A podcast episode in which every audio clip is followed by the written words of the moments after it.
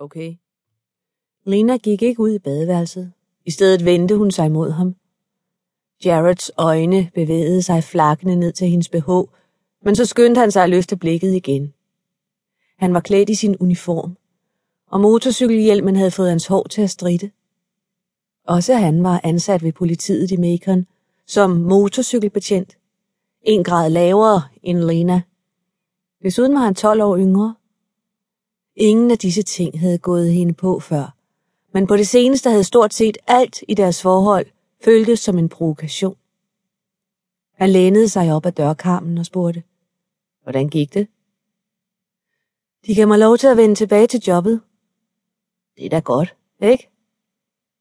Hun gentog hans ord i tankerne og prøvede at afkode den tone, han havde sagt dem i. Jo, hvorfor skulle det ikke være det? Jared svarede ikke. Der fulgte en lang og trykket pause, før han spurgte. Har du lyst til noget at drikke? Lena kunne ikke skjule sin overraskelse. Det er vel okay nu, er det ikke? Han lagde hovedet på skrå og tvang stramt et smil frem på læberne. Han var nogle få centimeter højere end Lena, men hans muskuløse bygning og atletiske krop fik ham til at virke større. Sådan plejede det i det mindste at være. Jared rømmede sig for at lade hende vide, at han ventede. Hun nikkede. Okay. Jared forlod soveværelset, men hans behov blev hængende i luften og omsluttede hende. Ja, nærmest kvalte hende. Det var som om han havde et behov for, at Lena brød sammen. Et behov for, at hun lænede sig op af ham. Et behov for, at hun bekræftede ham i, at det, der var sket, havde påvirket hende på en dybt rækkende og håndgribelig måde. Han kunne ikke se, at kun ved ikke at bukke under, kunne hun forhindre sig selv i at bryde helt sammen. Lena tog sin pyjamas op af skuffen. Hun kunne høre Jared rumstere i køkkenet. Han åbnede fryseren og rodede lidt for at tage en håndfuld isterninger. Lena lukkede øjnene. Hendes krop svejede frem og tilbage. Hun ventede på at høre isterningerne klirre i glasene. Hendes tænder løb i vand ved tanken. Hun bed tænderne sammen og tvang sig selv til at åbne øjnene. Hun havde alt for meget lyst til at få noget at drikke. Når Jared kom tilbage, ville hun stille glasset fra sig og vente et par minutter for at bevise over for sig selv, at hun sagtens skulle klare sig uden. Bevise over for Jared, at hun ikke havde brug for noget at drikke.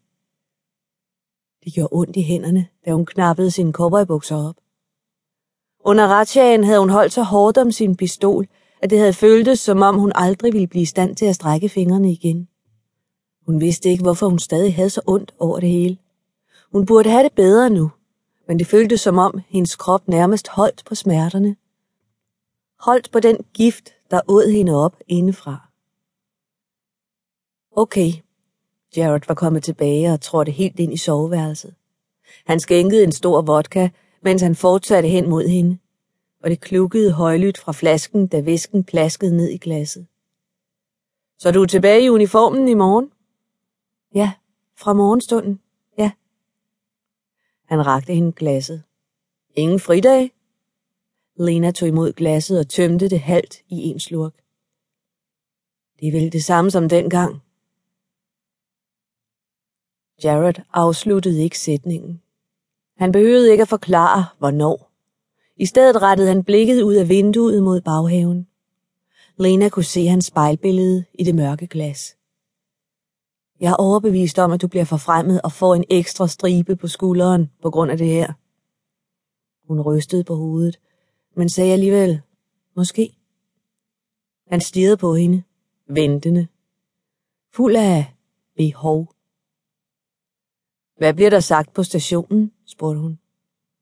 Jared gik hen til skabet og drejede på låsen på pengeskabet. At du er nosser af stål? Lena stirrede på hans nakke. Der var en solbrændt stribe på det sted, hvor hans hjelm ikke beskyttede huden.